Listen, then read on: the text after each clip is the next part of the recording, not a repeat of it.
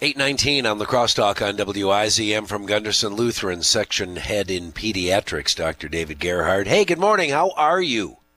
Good morning. Doing very well. Thanks for having me. What? Uh, it's, uh, it's my pleasure. Uh, I'm, I'm glad to be able to touch base with a variety of people who aren't directly involved with trying to save us from COVID 19. On the other hand, you have some very, very special patients in your care at the hospital, don't you? We definitely do. We're trying to balance uh, the sort of the uh, the balancing act of trying to have our essential care be done and care for our most vulnerable patients, but also at the same time decrease exposures to COVID 19. So it definitely is a balancing act, but we're doing the best we can to make sure our essential care for our most vulnerable populations is really continuing in the manner that our patients need and that they're used to. Dr. David Gerhard, our guest on La Crosse Talk. Our are babies the most vulnerable uh, because they haven't been alive long enough to uh, establish other health risks as uh, some seniors have. What puts them at great risk? Young people, babies. Yeah, it's it's a very interesting question because really uh, most of the stuff that you're hearing is that COVID nineteen, and this is all correct that it is much more of a severe illness in people who are more vulnerable to infectious disease in general. So typically when we look at that, we consider people at what we call the extremes of age. So uh, people greater than 60 years of age people have problems with uh, lung problems, heart problems, uh, challenges with their immune system. Uh, but also at the other extreme of age, we do see babies who are young and vulnerable to potentially serious illness as well. So we're considering young children who are still very small. Um, who have developing immune systems uh, to be at just an equal amount of risk as anybody else as far as picking up COVID 19 and potentially having serious disease from it. So, have you, as pediatrics, uh, shut down in essence? The only people allowed in are medical people, the mom, and the baby. Are you allowing, allowing visitation of any kind, anything like that? Yeah, it's a great question. We uh, uh, Gundersen uh, tasked us as a pediatric department and all the departments within Gundersen to really look at the care we deliver and break it into several different categories. One being essential care, meaning care that must continue, uh, kind of even in a COVID nineteen era and then uh, sort of what we call non-essential care, care that could be done uh, either at a later date when we know more about the epidemiology of this virus, or potentially could be done even over the phone or through virtual visits. Uh, so we've kept most of our essential care as uh, well child checkups two years and under uh, with the idea that it's still very important for people to consider their child's immunization status, come in to make sure that they're fully immunized for other uh, infectious diseases which are currently still out there. Uh, so we've done a good job, I believe, of sort of uh, creating essential care and non essential care. Um, and so we've cut down the number of total visits that we're seeing uh, with the idea that we're going to have people focus on the essential visits but we've also increased our staffing on the telephone to allow for people to call in uh, with questions over COVID 19. And so we've increased our staffing in those areas and are doing more and more of the care actually over the phone. Our visitation policy uh, we're trying to get the word out on as well. That's a very important component because uh, we're trying to decrease just the total number of people entering the facility with the idea that social distancing is a very critical component of uh, containment strategy for COVID 19. So we are currently limiting uh, visitors in the outpatient setting, so the general clinic, uh, to one caretaker per child and asking people to have just one healthy caretaker per child, bringing the uh, sort of the patient into the clinic. We do ask people to call as well if they're having symptoms.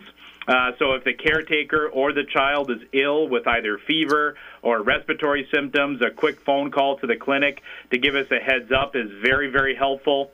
And then we're significantly limiting our uh, visitors on the inpatient side too. So for people who are in the hospital, uh, we're cutting that down in the pediatric world to two two visitors uh, per child, uh, mother, father, or two caretakers, and we're asking everybody else to kind of stay at home, which is a hard thing to do when a child is hospitalized. But if we can decrease the total number of people uh, coming through our doors, we can help the containment strategy by really adhering to social distancing, which is absolutely critical.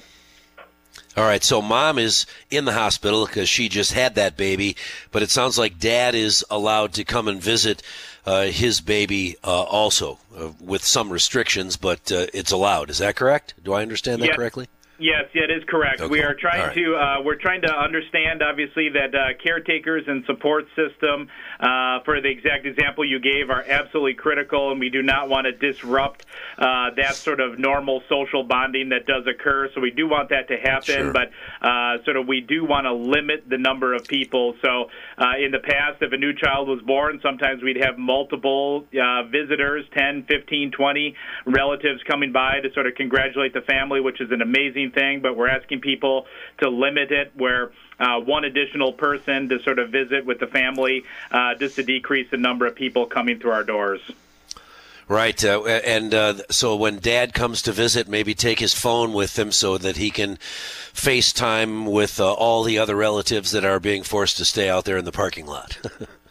I think you're right. I think we're it's it's great that we live in an era where our communication can be done so well digitally. So, uh, and I think people really, I think the message is out too. I think the our community response has been absolutely fantastic. People understand uh, the reasons why we're making these changes. They've been more than compliant. So, uh, having sort of you know fathers communicate through other means and uh, setting up a ability to sort of touch base and give that social support is absolutely critical. We say we want people to be socially distant but not emotionally distant. So we want people to still reach out but do it in other methods other than sort of direct face-to-face contact.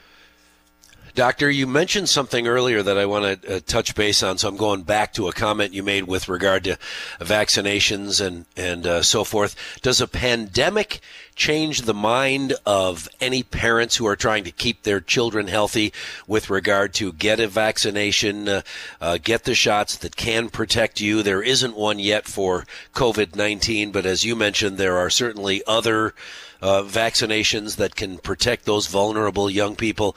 Uh, does this kind of a health scare change anyone's mind, or are you still seeing uh, some uh, some uh, pushback on whether or not that vaccination is going to protect my kids from measles, mumps, rubella, whatever else?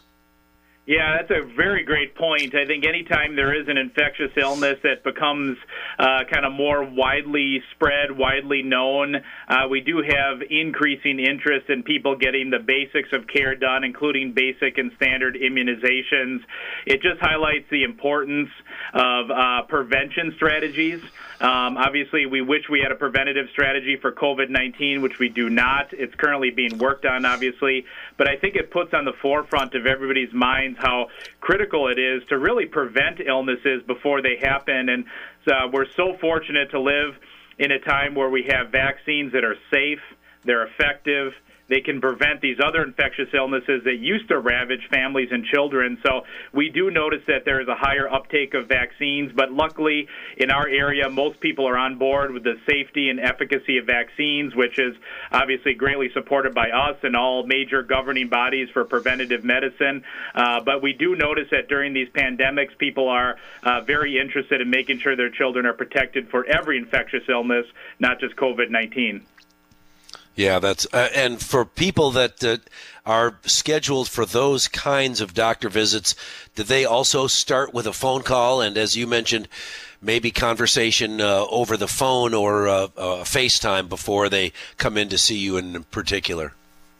That's great advice, I think, to get out to the community. That uh, we have increased our staffing over the phone. So a quick phone call to the clinic um, to get those regularly scheduled vaccines is going to be critical. Uh, so a phone call to your primary care provider's office is a great first step. What they do is they can set up the appointment, they can ask the appropriate questions uh, to make sure that we have you in the right particular area and time of clinic. So a quick phone call is a great way to do it. For example, at uh, the La Crosse campus at Gundersen, we are doing what we call cohorting patients. So what is that? It's basically we see only well children in the morning. So we're seeing all of our well child checkups all of our immunizations in clinic. There's nobody with respiratory symptoms in our morning clinics, and that's a great way to allow us to do sort of cleansing between patients. We only see our ill visits in the afternoon and do a very deep cleanse after all the ill patients have left The clinic sits overnight with no patient contact, so it's completely safe and ready to go for the well children in the morning. Uh, but we are still doing uh, nurse only immunization visits. So even if the family does not want to do a full face to face visit with a provider, uh, they can definitely get their regularly scheduled immunizations done by coming into the clinic. The nurse will come, update the immunizations completely. The child gets their great preventative medicine and then gets to go home and continue with their social distancing. One of our listeners is a huge fan of yours, Dr. Gerhard.